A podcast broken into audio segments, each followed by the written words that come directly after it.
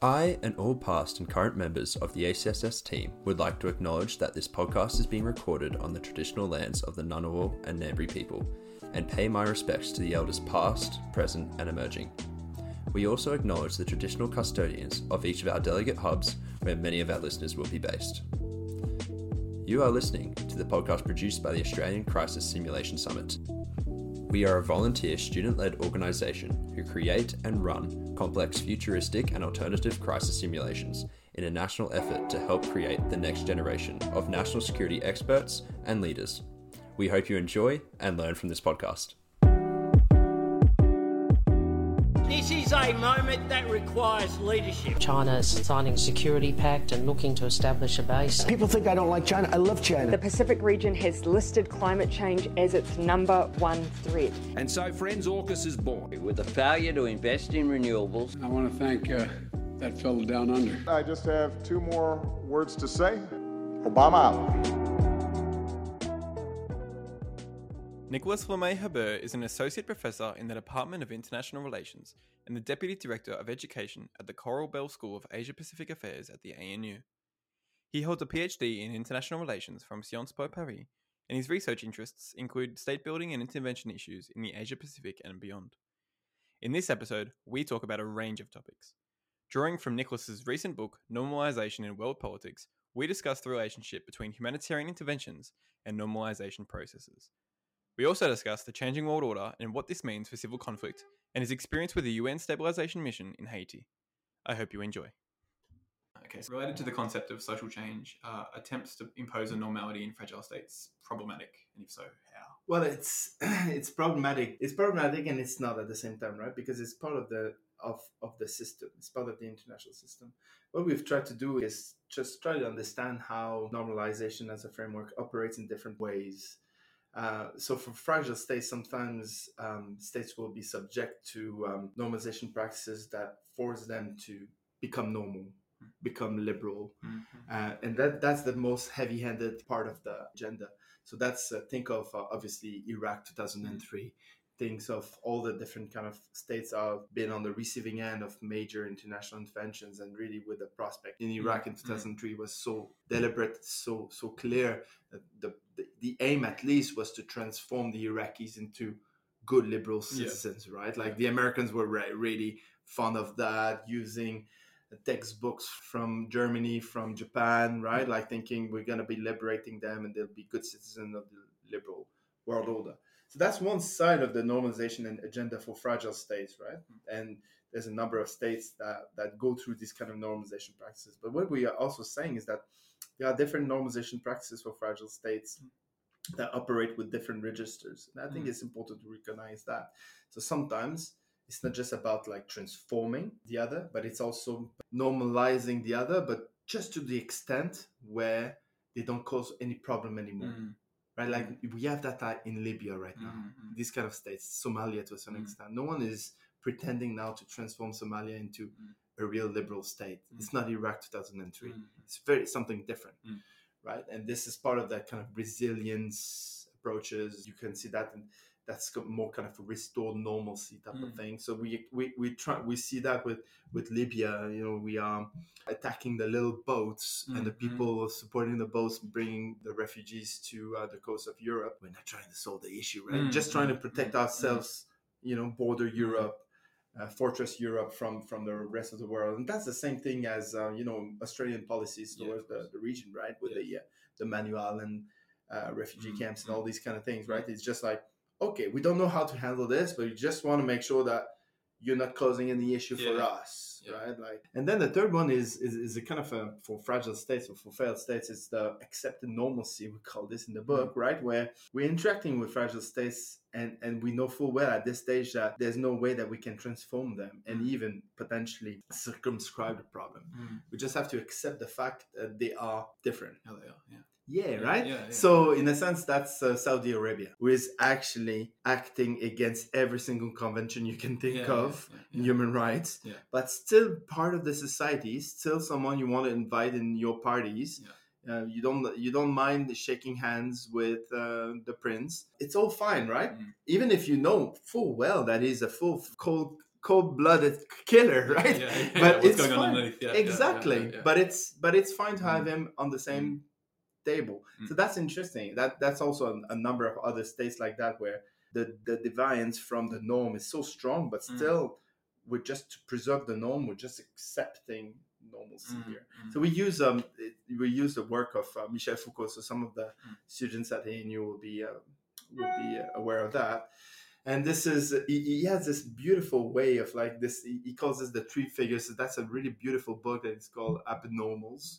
So it's a lecture in the in the eighties that he um, that he gave in France, and uh, he uses three figures, right? The monster, the incorrigible, and the masturbator Mm, right? And and then so we use that as an entry point for the three kind of sets of normalcy that we're Mm, describing, mm, right? One is the monster is the failed state, the fragile state you want to change is Saddam Hussein 2003, right? Little Hitler and the region. Yeah. Then uh, the incorrigible is is this kind of Libya, Mm. Somalia of this world, right? Mm, mm, Someone that you can just kind of maintain, manage a little bit. It's Mm. the he, he uses and Foucault uses this kind of idea of uh, the the fool in the village. Mm. The village is able to manage it, mm, right? mm, But you don't want it. You can, you know that you can transform him. He- He's not Mhm, gonna be go like to Ivy League, uh, yeah, you know, like schools. But you can just manage him because you know him. Mhm, Yeah, you know how you know the problem. You can So- get him to do what you want him to do in some. Yeah, exactly. Yeah, you yeah. circumcise him. That's a little bit like the Libya of this world. This is the Somalia of this world. We've been dealing this with with Somalia for thirty years. Policymakers know full well they cannot transform Somalia Mm. into a new Taiwan. Right? It's Mm, not mm, happening. And then uh, and then the masturbator is all the little abnormalities that we have in our life for for, for Foucault, Yeah. and that we pretend that they are not there. That's fine, right? Yeah, Like yeah. so this is how like this is the, the this is the the Saudi Arabia of this world. This is um to you know all these states that um basically go against the norm, but we we pretend that it's all Mm. fine. yeah, we look the other way. Um, exactly. yeah, some of those countries that you've mentioned, it's almost like say Australia, for example, with with Manus Island. Mhm. It's it's what is our goal? Out of Mhm. sight, out of mind. PNG can deal with it. Correct. Um, it really seems to be like states kind of acting in their own interest. It's more impose an amount of normal that would enable us to achieve our goals. Yeah, and I mean, I think to a certain extent, it's our collective responsibility. Mm. That just that there's a cognitive dissonance Mm. happening in in so many different regards and levels that Mm. uh, we are not ready to actually punish any politicians for not Mm. doing this, Mm, mm, for not committing, like not Mm. changing the status quo. Mm. It's the same thing in the U.S. with Guantanamo. mm, Like we have Obama coming with a strong mandate to mm, close down Guantanamo, doesn't Mm. do it, no one cares. Mm. Right? No one pushes us on this. Like Mm. where where are the liberal where where are the you know the kind of the, the left of the party uh, you know and Mm. talking about that? They Mm. don't. Right? It's it's the same here in Australia. Mm. It's just that there's there's this, this kind of like hush hush, you know, kind of don't ask, don't tell policy Mm. between the public and the government Mm. that's saying like, well, we know it's uh, the ugly part of Mm. of us in a sense, but let's not just mention it. So Mm. the, in a sense, it's more kind of accepting normalcy Yeah. from from everyone in a sense, huh? The Mm. little um, abnormality Mm. in the Australian society that is just accepted as such. kind of following on from that, you, like the process of normalization in um, in in uh, interventions, you talk about it as like intervention optimization, as sort of the reason, or I suppose the rationale for kind of seeking to implement these these techniques. Um, you, ref- you refer to operations such as the UN mission in uh, Timor. Leste. Um, you highlight three state labels: fragile, disaster affected, and suppressive. Yeah. Um, could you kind of outline what these labels mean, how they are categorized, and by whom, and how like Well, response to each you know, so to, just to start first with the optimization uh, argument, it's just that first of all, I think it's really important to recognize here that policymakers are always a step ahead of, Mm. of us, you know, uh, researchers. So they know full well what's going on. They know full well the objectives that they can accomplish Mm. in any given situation. Mm. So I think that the, the there was a moment in in international kind of interventionary discourses where the idealism was definitely stronger than the realism in in, in policy Mm. prescriptions. Mm. That was like at the end of the 90s, start of the 2000s. Mm. This was a moment where, for various reasons, um, the kind of liberal internationalism Mm. heyday was there. Right, It- there was a lot of a lo- a lot of expectations that international interventions can save the day, but transform societies drastically. Mm. And then, so you're right to mention Timor Leste and and Iraq are and, and Kosovo are all in the same kind of Mm. uh, basket for that in that regard, where we have interventions who are really transformative, Mm. heavily transformative, trying to kind of transform these societies. That's what that's the that's kind of imposed normalcy uh, category that we've used in the book. But the optimization here is that uh, actors will, fall, will will not always fall into that category Mm. if be- just because their objectives are not necessarily going to be transformative in this regard. So I think that the, the kind of the s- systemic nature of world politics also means that we've shifted to something else a little Mm. bit now. So Mm. I think that whoever would try to sell such an intervention right now Mm. would have a hard time selling Mm, this. This mm. is why we don't have um, these kind of calls, or we have those calls for Canada, for instance, in Haiti, to be uh, leading the a kind of a new international administration for Haiti, transforming the society.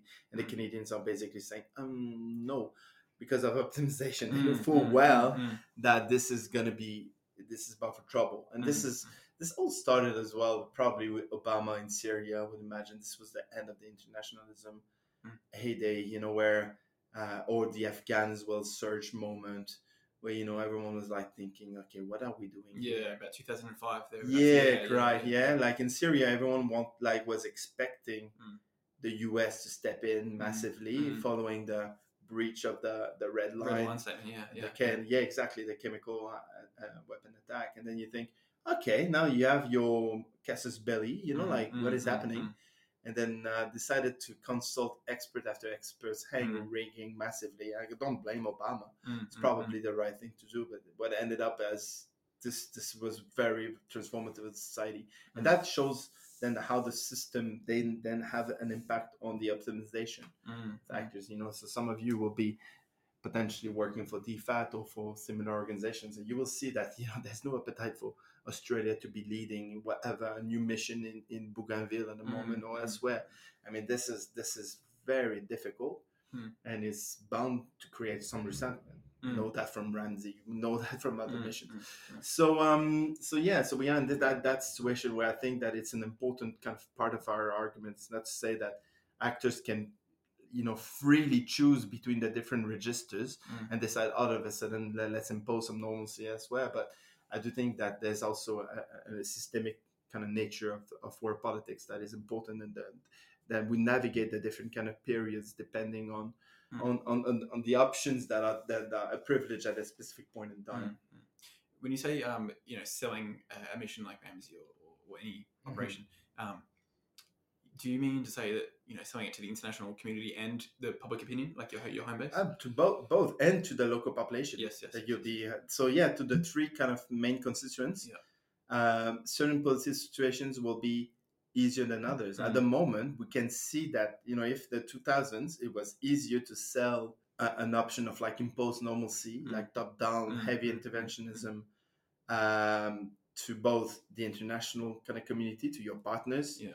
To your local population, to Mhm. that were expecting you to do Mhm, something about. Timor, let's say in, in. Australia, and to the local Timorese, who are actually, actually also asking Mhm. Australia to take a, a, Mhm. big role. So that in, in that case, then yeah, it's easier for you to optimize your intervention in a sense and, and do deliver on this. But uh, in reality, you can see like Haiti's, yeah, again, go back to that issue. Uh, you know, uh, right now there's certain segment of the elite in Haiti Mhm. asking for an intervention. Mm, Do you think it's the rest of the population? Mhm. Difficult to know. No, Mhm. there's no polls going on in such Mhm. a situation, right? mm, It's so it's so tense. Um, the international community, ish, you can Yeah. see that some are just Yeah. waiting to criticize Canada if they do Mhm. take the lead, and uh, and and the local population or the uh, the the the, uh, the, pop, the the Canadians themselves don't necessarily they want mm, they want to be helping Mm. Haitians. I'm not quite sure they want to be the government of mm, Haiti, right? mm, So it's um you can see that these so these are major kind of uh, major factors to keep in, in mind when we are thinking or, or discussing international interventions because at the end policymakers will always make decisions based on these on these Mm. factors right Yeah, do you think that calculation of those factors, do you think that is in large part due to the track record? Timor Leste, the operation is in some ways unsuccessful, but largely, if you take the perspective of, say, a lot of people that wanted independence, Yeah. um, even at, the time, it was considered a successful mission. So, so yeah to speak. but i mean so you look at it it depends the politics of of defining success Yes, yes. is is a beautiful topic, Mm. right? Something that Mm. actually needs to be written as a PhD at some point. Mm. Uh, I don't think that there's any kind of uh, uh, anything that I've seen written on this that is actually quite convincing. But there's something about this.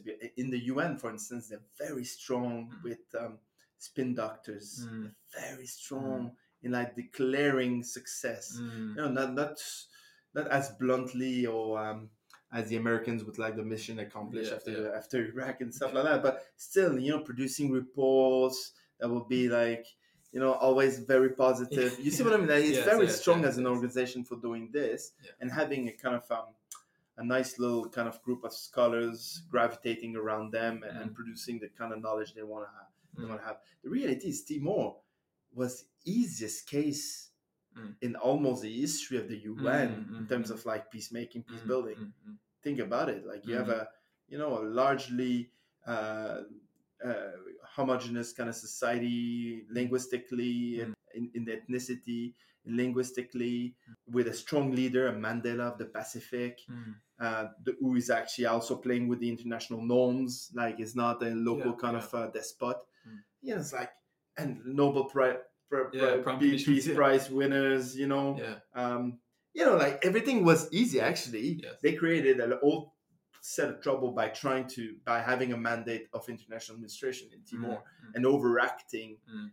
and uh, on on this on this basis. I think that the local Timorese and uh, especially the elite ended up in that situation where why don't you just help us mm, mm, mm. administer the place? Mm, and to be honest, the UN, especially Sergio Vieira de Mello, who was the head of the mission, kind of realized this Mm. fairly early in the, in the process, and, and at the end ended up fighting New York and trying to actually give them give the Timorese more more space in, in the process.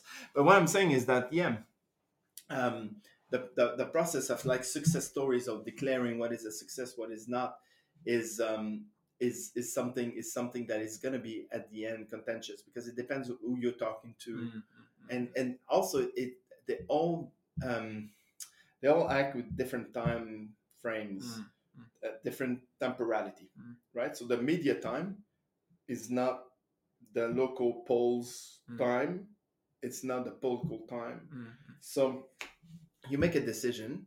Maybe it makes sense for the political time, but it doesn't make sense for the local peace building Mm, time, mm, right? mm, you mm, see what I mm. mean? So Yeah, yeah. sometimes you go for easy gains, Yeah. uh, recognition, Yeah. when this is not what you should be necessarily Yeah. doing. And so they are. w- We work with very different temporalities Mm. that may clash. Yeah, you end up getting you know stuck in Afghanistan for 20 years. so- Correct. Yeah, exactly. yeah. But maybe the temporality of Afghanistan, if he knew 10, Mm. 20 years ago Mm. That this would have been the outcome of this, Mm. I think that a different type of mission could have been suggested Mm, or a different mm. type of relationship, Mm, right? mm, You see what I mm, mean? mm. But what I'm saying is that the, the temporalities of this is always going for the sh- the, the, the easiest gains, Mm. the the low lowest hanging fruits, and and this um this this is bound to create this kind of short termism in interventions. Of course. Um, yeah, I, I think even last year, I think you spoke about this concept of like how do you um, missions, right? Um, and I suppose it, it lends itself to the broader question of what, what conditions would have to be present for you know uh, sort of an intervention to be rationalized or or, or, or um, you know, what, what would have to be present? Yeah, yeah, legitimate. Yeah, or, legitimate. yeah. Or, or, or to be successful on the grounds. That's two different things. I think. Do, do you think that you can have a successful mission without legitimacy? No, no, Yeah, definitely yeah. not. However, you define Yeah. legitimacy, right? But no, I don't think it, it is possible. So that's that's a good point actually. Yeah. But um, I think that uh, there, there's a number of different missions that could that, that that I would generally think that could be legitimate. So I'm not. Yeah. I'm definitely not advocating for a kind of an end to interventionism Yes, yes, yes. or things like that. But it's just that uh, really carefully thinking about all externalities, you know, to use economic language, right?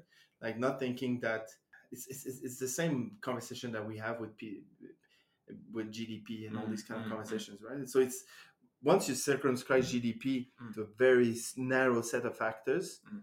then obviously this enables you to have certain types of policies. But is this for the greater good? So that's the same time, same thing for intervention, right? So I'm I'm trying now to elaborate a new research agenda around this, thinking what are the externalities both culturally, socially, and economically of a presence of a mission. Yeah. This could be good. Like in, in, in economic terms, you Mm. can say positive externality exists. Mm, mm, But if you mm, don't take into account, say, pollution as a negative externality of Mm. your GDP, Mm. then are you not missing something? Yeah, of, yes, of yeah. course you are, right? mm. Like yes, yes. the green GDP has been around, all your generation knows about Mm, that. mm, we mm, have mm. full well understand this. Mm. But that's the same thing, the same kind of transformation revolution that we need for peacekeeping Mm, mm. or for interventions in general. It's just be thinking, okay, if we do send, say, a mission to Timor Leste tomorrow, Mm, mm, I- how, how many people from where? Mm, mm, mm. what kind of like impact will we have on the local economic um, fabric? Yeah. where are they going to be uh, housed? Mm, mm. what kind of impact will this have on the geography of the city? Mm, mm, will this be pushing some people towards the, the, the periphery of the city? mm, mm. what are the uh, repercussions of this? What happens when we exit this, the mission Mm. what happens to the, all the, those nice little businesses that you know popped up like mushrooms to cater for the internationals what, what do we do with that Yeah, yeah. is this not creating then the kind of recipe for having a, a, a group of disgruntled kind of population that will want another Mm, intervention Make it worse in the end. Yeah, yeah. exactly So I guess the real point is, you know, there's no, you know, set amount of conditions that should be there if you want to make this No, decision. It's no. a holistic approach, right? It's it's, it's exactly really looking at what Yeah. is this what what is this actually going to do for the world? Like how, how can we how can we um yeah look at it through a, lens that kind of encompasses how society is, I suppose, which is yeah. That's, and how how every single intervention is going to be an impact on that society Yeah. and then for good or for bad right Mm, like mm, it's mm, not mm. there's millions of ngos around who Mm. are doing amazing work um, bless them right but um, i'm just saying they have they, they are fully conscious of all their externalities i think that we should be doing the same for Mm. every single intervention Mm, yeah, it doesn't matter how good your intentions are. You can still create externalities, as you've said. Yeah. Um, last point on the normalization. Mhm. We've we've wandered from that, but um, you you have this um, this kind of term, a society of docile states. um, can you kind of ex- expand on that? Provide an outline or, or, or what that well means? it's it was our kind of conclusion i guess and we were like thinking about what it means like docility in the international system right because Mm. Like that that's the kind of natural let's say ramification of our um, of our understanding of normalization as three different types Mm. yeah Uh, Mm. impose normalcy Mm. restoring normalcy Mhm. accepting normalcy Mhm. so it means that in a sense um, international system and i think that this is something that has not really been discussed so we, we are keen to see this as maybe you know modest contribution Mm. but as um, you know what it how the interaction at the international s- in the international system is also about bringing some some form of docility Mm, mm, so if you are acting outside of the norm Mm. you might be subject to one of those interventions Mm. falling into the three registers Mm. you know so if it's easy enough if we optimize the intervention and we think well actually you know what we can actually strike you as you know we're going to be imposing normalcy to Mm. you and then Mm. you end up like similar fate as saddam hussein that's Mm, basically you know a youtube joke you know at the mm, end mm, mm, um or, or Gaddafi, you know, Mm, like mm, mm, um, that's one one of your possible fates. Mm. Maybe we'll have to um, circumscribe you, Mm. which you know seems to be like the Putin type of kind of situation. Mm. We cannot, or, or Kim Jong Un, you know, like we Mm. cannot like deal totally with you. We cannot Mm. like absolutely take you, um, Mm. despite what whatever happened in there. yeah, yeah, yeah, yeah. for Yeah. Putin's residence a couple a couple of days ago. But yeah, I mean, and and then and then so we'll circumscribe you, or maybe, and that might actually be the fate of Putin by the time that we um that the that uh, whoever listens to that uh, podcast. But maybe we'll have to accept you as as it is, right? And and then keep this this the the docility Mm. uh, uh, to uh, the lowest kind of uh, denominator and just Mm. say, well, okay, uh, don't try to act too weirdly around me, Mm. um, but I think I'll have to deal with you, um, Yeah. and and for the preserve for the preservation of international norms Mm, mm, as we mm. know them. It's the guy walking around in the village, right? It's, it's, Correct, it's- exactly. Well, it's no, it's not the guy rocking around the village. That's that. Right now, we are. It's it's it's uh, Putin for us, right? Yes, yes, yes. So the guy is like, okay, he's our idiot. It, it, it goes contrary to every single interest Yeah. that you can think of. Yeah, but he's got a big gun, so we should. But he yeah. got big guns, Yeah, right? And he, he has a kind of a role in the kind of European society. You of like just kind of start kicking him out of the out of the village. Mm, mm. Um. So yeah, you kind of stuck with him, I guess, Mm, mm, right? mm, mm. And but but you know how to handle him to a certain extent. I mean, he, he Mm. acted quite foolishly Yeah, Um, but but um, yeah, like the, the the fate that might happen with Putin and what will potentially be him being restored in the society and i do not hope that this is going to be the result right i'm not advocating for this but this might very well be the case based on on on the saudi kind of example Mm. where you know uh, in a few a few years time uh, we close our eyes and we pretend that you know Mm. uh, that was pretty bad Mm. but but we have to we'll have to deal with russia one way or another so Mm, everyone mm, now is expecting that he's going to be deposed at some point Mm. that's a lot of wishful thinking about this, Mm, mm, but mm, mm. we'll we'll see how we can handle Russia in the in, in, in the next kind of couple of years. That's going to be a very important kind of issue for for students and Mm. for for policymakers. Of course, yeah. It doesn't. It doesn't seem like there's too many ways that this could go that are great. Really, it seems like No, there's a few good exactly, exactly. So I, th- I think it will fall with one of the two, right? Yeah. Definitely not impose normalcy, Yeah. just because of the nature of the of, of, of- the problem. Yeah.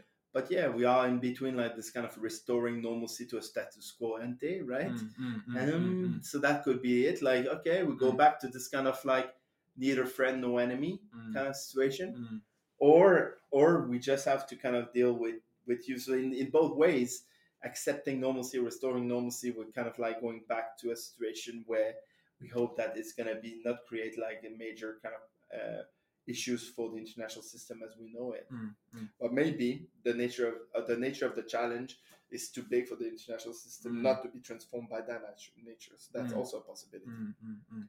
Hence, the docility will be completely different because could you imagine the Russian case with a an, another kind of Trumpian challenge at the same Mm, time? mm. Then maybe the international system, as we know it, the Mm. kind of rule-based order, Mm. will be will be challenged to its core to that the certain point that we won't be able to kind Mm. of restore it to. Mm, uh, mm, mm.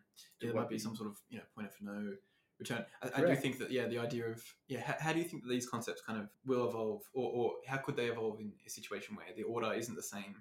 Um, we evolve away from this rules based, you know. And so the international order always evolves a little bit, right? Yes, And if only by every single micro interaction in the Mm. international system. I mean, I'm not French, but I know France very well. Mm, mm. Um, and you know, you could see that, you know, for instance, 15 years ago or so, um, the far right challenge in France Mm. was decried. m- It was like leading to mobilization in Mm, the mm, streets. We can see that this kind of like is eroding, Mm. and it's now part of the normalcy of the French society. Mm. Oh yeah, of course, we have a few cousins voting for the far right. Mm. Oh yeah, the city now is run by a far far right mayor Mm, oh yeah, now this is normal that we have someone from the far right in the second round, second Mhm. round mm. of the presidential election. So maybe you know, then this sets the table for this kind of new normalcy that is that is happening. So yeah, the international system and the rule-based order is eroding, Mm, mm, um, and it's difficult to predict what's gonna happen. You know, Uh, uh, Of course, yeah. yeah, so Yeah, that's yeah. so so it's um it's micro interactions that are Yeah. characterizing this, but these micro interactions, I guess that that's what we're trying to see in the book is is also basically producing not just rule based order, but Mm. also uh, a system, uh, you know, a norm of what Mm. we consider normal, Mm, mm, mm. right? And it seems to me that we are we are normalizing a lot of abnormalities that we will never accept. You know, Mm, like mm, just. Trump right now mm, what we let him you know go with when uh, I don't know uh, Clinton you know uh, you had this this sex affair but now Yeah, you know. Trump is all fine with all these other things because we are normalizing Yeah. this It seems like it's even motivated his his voter base. It's actually exactly worked in his favor somehow. you see you see so so what does that mean for the next one Mm, after him or does it mean that we are no, maybe it's just a Trump exception mm, but what what I think we're seeing in in various countries in the world is that yeah the norm of what is accepted behavior normal behavior is transforming in front Mm, of our mm, eyes mm. quite quickly if we compare with the international system Mm. uh, since the end of the Second World War. Mm. So the, these transformations, I think, are important for students to to get a kind of sense of of it and, and, and understand what it means for, for us in the future, right? Mm. I think what it means and what it seems to be for me, and I may be uneducated, but it seems that the way it's transforming is leading to more civil unrest. Um, but it seems that more and more attention is, is placed on, you know, the potential war between states, right? Mhm. Um, if you compare coverage of, you know, US, China, maybe not but there are a lot of issues inside of countries and Mm. civil unrest, and you see what's going on in um, in Sudan right now. it, it was in the news for maybe a couple of days. It's Mhm. going on. It's still it's still going on, obviously. Mhm. So, like, I don't know. What, what do you think of the implications of you know, it's transforming in a way that's leading to you know X, which is, is which is civil disorder, maybe Mhm. um, in, in in all countries. Um, but more, more of our attention is paid to Y, which is interstate conflict.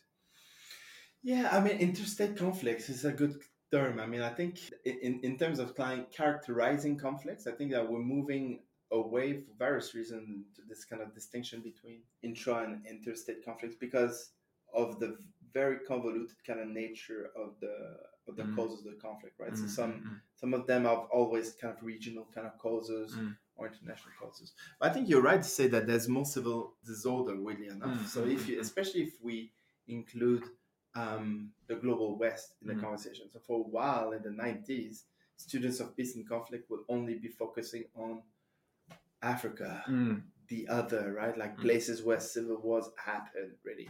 I do think that there's something to be said about like the continuity in in civil uh, disorder between, say, uh, uh, the attempted um, uh, the attempted kind of uh, coup uh, in Washington Mm, mm, with mm. other cases Mm, in, mm. in Europe and, and Africa, right? mm. So there, there's continuities here that um, that is not really well represented, I think, in in peace and conflict literature. So you're totally right that there's more civil uh, disorder. We need to understand it, and I do think that uh, interstate conflict then, as a role, um, it, I, you know, we have to understand the causes of this, especially with Ukraine. So there will be more, more and more focus on this because of Ukraine and also Mhm. the possible kind of China kind of threat to the world order. But uh, but I do think that, that these two issues and they are they are interrelated. Um, you know, to understand uh, the uh, the Russian kind of um, uh, intervention, I think you have to also understand the state of Russian Mm, Russia mm, inside. mm, I think you know there's there's a number of actually actually amazing contribution on this. It's the same thing for China for Mm. other other actors actually, or for Europe or for the U.S. in, in Iraq. If you want to understand why Mm. why they uh, they had this like what the interstate conflict happened between uh, Mm. between Iraq and uh, and uh, and the U.S. and the coalition. You have to you have to understand the state of affairs at Mm, that time mm, mm. of the neoconservatives in in uh, in the U.S. So yeah. Obviously, the whole issue of yeah, thinking about what a border actually means and what Correct. what that doesn't. Yeah, but I mean, it's right? not just about the border as well. It's about the, the causes of war, the, Yeah. like uh, of these kind of profound conflicts in the wider term, right? In the Mhm. terms of peace and conflict studies, like it, as as something that is just like different goals in Mhm. mind, right? That has that is happening in, in in in everywhere, and I think that once we start understanding this, then we have a better sense of why actors act the way Mm, they, mm, they do. Mm, mm. And this is the only way that we can actually make sense of these interventions. I suppose, can you, for those that may not uh, understand the, the history there, uh, can you provide me maybe a brief overview of the, the UN stabilization mission in Haiti uh, and even the nature of your involvement? Yeah, sure. I mean, Haiti is a fascinating case, right? I mean, um, the nature of my involvement first. I mean, it's a it's a relatively easy one. I'll try to be as, as brief as possible. But I, I'm a scholar of, of UN peace building in general. I've, uh, I was focusing on Kosovo and Timor uh, Mm. before that, but then I got I was um, a professor at that time in in Montreal, Mm. and I was asked to um, replace some of the Asian professors there who were killed by the uh, by the earthquake in 2010 Mm. and um, that I mean, I fell in love with the country. It's such an Mhm. amazing, uh, such an amazing place, amazing people. And then once you start like learning about the history, Mm. uh, you know, it's just it's just a fascinating case of like the first uh, the first state with a that that managed to uh, to uh, emancipate themselves from from the from uh, from slave trade. Mm, um, really took its stance against the international system at that time. Mm, mm, Um, it's uh, it's a fascinating case, and what happened with the 2014 case is just kind of long continuation of semi-directive interventions in Haiti, um, and that are part of also the kind of history of Haiti, where they never really managed to control completely. Mm. Um, what what was happening in the country for various reasons, but Mm. structurally, um, they were uh, under heavy debt, uh, the sovereign debt that was Mm. called. Um, when um, the French uh, asked them to repay. I don't remember the, the amount of money, but it's something Mhm. like uh, I don't remember how many billions now out of the top of my head like that. But uh, they finished paying this in the fifties, nineteen fifties. Could you imagine? Almost a hundred years to pay a debt, and um, and then uh, we're all they've never kind of had the actual material means to exercise sovereignty. So uh, then you know, fast forward to 2014, it's not, you know another 2004, uh, and I was there after that. But 2004 is the kind of for the the Aristide um, was deposed. Now we know he was actually exiled because of the French and uh, French Canadian uh, American intervention. Um, and then the UN came in and and, and decided to kind of uh, stabilize the country. It's a very strong kind of security focus of the Mm, mission. mm. Um, and to a certain extent was uh, was relatively um, successful. But I think my work I've always been trying to kind of ask, Mm. Uh, and I think that uh, this is supported by a lot of UN officials I've talked to actually. Yeah. But like, what do we stabilize? Like, Yeah, so- yeah, like stabilization mission is a, it's a fa- it's a it's a fascinating Mm. semantics. Mm. Yeah, right? I was- I was gonna- I was gonna stabilization you, of what exactly? Like if this the the first point here is to say that this is a fundamentally unstable society, you're stabilizing what? Mm, mm, And I think that most UN officials would definitely agree with this kind of query and will uh, smile at me and say, Mhm. "Yes, I think you're into something, right?" Yeah. And this is Yeah, why yeah, off the started- record, yeah, yeah, exactly. Well, off the record or on the record, actually, they are very, very. Uh, that's what is nice about working on the UN is that it's it's such a organization that is open to criticism, Hmm. and uh, so it's not it's not um, it's not something that they will fight or they they are they're quite happily kind of uh, recognize some of the limitations of this. So yeah, and then um, yeah, my my my engagement with the country also potentially morphed or transformed itself when uh, they brought cholera to the country, uh, which was uh, you know infected ten percent of the population, killed something around like thirty thousand, according to Doctors Without Borders.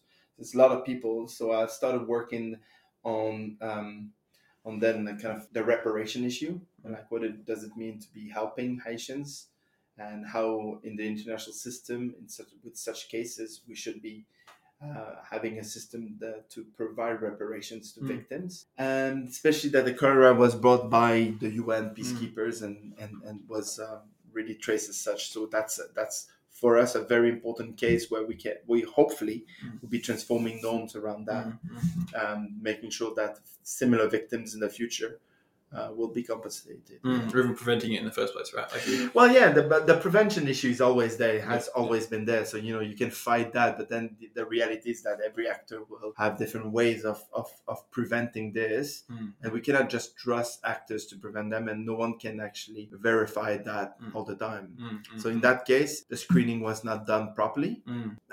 you know, and some, some people say it was some asymptomatic cases Mm. Of cholera from the Nepalese soldiers, uh, Mm. the Nepalese battalion. Some others do think that they were not as asymptomatic Mhm. as uh, we're claiming. But in any case, that, that that's a discussion. I, I don't want this to be bogged down in that kind of conversation. Yeah. I think because uh, what's happening is that I want to focus on the victim. I mean, it's completely crazy. Think about it. That Mhm. you know you, you lose your your father, your mother, Mm, someone from your family. You had to sell potentially your house, but you know, Mm. or, or, or whatever. To, to be able to um, withstand this kind of uh, the new conditions in your life, right? Maybe you're losing the bread uh, bread earner in your in your family and things like that. And then you know they are they're not asking for completely a crazy amount of Yeah. money, right? And then we have the system that is still you know not willing to give them a little bit of money because uh, we all think that they are either corrupt or they're gonna be Mm, wasting the money. mm, And this this is this is just very infuriating to be honest. I suppose that yeah, it kind of goes to that thing of taking the holistic view, right? It's a, that's an example of a negative externality, right? Exactly. No, no, absolutely. But then we have to have in the system something, some form of reaction Mm, mm, to these externalities. mm, mm, mm. We cannot be like I think uh, working on a kind of uh, ad hoc kind of basis. Mm. It's, it's it's just simply not acceptable. Mm, It's a shame that yeah, thirty thousand people had to Yeah. lose their life to you know. No, correct. this. But then you we've been using other cases. You know, like so you think I don't know in Afghanistan. Mm, mm, mm. if you're struck by a drone, Mm. American drone, there's a process where you can Yeah. ask for claims, you know, and this is normal. Mm, mm, mm. Um, and NATO or the US will will react to that claim. there was nothing of this sort in in Haiti. So it's quite infuriating, right? Like you know, no standing commission, no no place where you can actually report this. And for us, yes, it's an entry point into potentially kind of cholera or other illnesses, similar cases, but it's a broader point that we have to make about interventions. And yes, you're right to connect this with externalities. Let's say if we move to the social kind of uh, realm, sexual exploitation and abuse, is this normal that we have to expect Mm. someone who is actually potentially raped by the by a UN soldier Mm. to report that crime to the UN Mm, mm, mm. Like, placing the onus to act Do you on the person that was yeah, exactly, and go back to the perpetrator's organization and Mm, say, mm, "Hi, I would like to report a case." Mm, mm. Like, no wonder that you have like such a limited number of cases reported every year. Mm. See what I mean? So Yeah, all, all I- these things, all these things. So the UN has been moving Yeah. on this, but the reality is that I do think that they are all connected somehow, right? And I'm not saying that all interventions are just negative, but I'm just saying if we want this to make to make it as kind of a force for good, to, to Mm. use a hacked term a little bit, but um, I, I do think that that we need to take this into account and just make sure that you know the victims are accounted for Mm. here, and just make this a little bit easier for them to uh, be reporting these issues. Mm, it surprises me even that a low number based on who you have to report to Mm. and how even in you know domestic circumstances people don't tend to report those crimes for a number of reasons Mm. anyway to think of an outsider coming in and Correct. happening like Exactly. I, I can't i can't imagine with all the power and balance Yeah, yeah, of the yeah, world, right? Like this is the thing. It's with with all the kind of like racialized dynamic Mm. that you can think of, Mm. right? The Mm. white man coming in Mm, and, mm. and all the power structure. Like you go to the headquarter at that time in the UN. Now it probably changed. I haven't been in a while, but you know, at, at that time you have to bring your passport. You check two, three Mm. times. Mm. It's a place of power, right? Mm, mm. And you're re- constantly re- reminded that you know this is not Haitian territory; Yeah, yeah, it's yeah, international territory. Thank you very much. You know, welcome. I think this is this is for us something that we want to, um, slowly transform and just make sure that um, the power imbalance is taken into account when we are planning interventions. I think in your work you, you tend to you know focus on these these power. Correct me if I'm wrong. Yeah. Um, but yeah, you, there's a lot of focus on your power structures and meaning and, and language and, and what, Mhm. what these actions mean, how they translate in society into perceptions of each other. Um, it, it kind of has me thinking about how, you know, earlier before you said, you know, there's an unwillingness to give um, reparations because, you know, there's perceptions of, you know, corruption or to Correct. incorrectly use the money. Could you speak to how, how you know, these sort of things arrive in, you know, movies and, and the, the content that we consume and how, how these, um, you know, meanings kind of proliferate throughout our society? Um, Sure, but you know that's um, I, I I- tell my students of introduction to peace and conflict. We, we discuss like the, the different forms of violence. One is cultural violence that you can see all the time. In these kind of depictions of the other, mm, right? Like it's the the guy on the Manus Island, uh, you Mhm. know, the refugee that mm, you can see dressed up as uh, Osama bin Laden and, and Mm. chasing chasing the poor nurse, right? mm, mm, Um, okay, do um, I would like to know if that's really reflective Mm, of mm. the kind of population that we have there, right? mm, mm, Like mm, there was just this little moment where we had Djokovic in, in detention, mm, mm, where uh, people kind of oh realized who, who, is in these prisons? like, what's, yeah, yeah, what's happening there? Like, yeah, yeah. and that was an interesting kind of little moment where you know, all of a sudden, the little abnormality was kind of coming creeping back in, Yeah, and then yeah, you were yeah, like, oh yeah, there's a reason why I'm hiding this. I don't want to be thinking about this because it's it's too painful. Yeah. But yeah, no, you you're right. So it's a form of violence, right? These language can be a form Mm, of violence. mm, mm, Definitely, mm. that's one thread in my in my work um, that I'm acknowledging definitely. And yes, the way that we will be using specific concepts to be describing people will have ramifications on on them, and that's why no one talks anymore about failed states or even Mm. fragile states now when we talk Mm. about fragile situations Mm, plural mm, mm. because there's been a fight back by by these states afghanistan and timor led a led a big um, big pushback on this uh, the oecd and saying you know we don't want to be labeled as such you know fair enough but i don't know if it's transformed the interventionary dynamics that much but it's it's true that the linguistic side is an important aspect when we want to understand interventions Mm. the way that you will be characterizing the other Mm, will have an um, um, will open up possibilities of interventions for you. mm, mm. So there's a reason why we we use these labels because Mm-hmm. it opens up, frees ourselves in terms of interventions. Mm.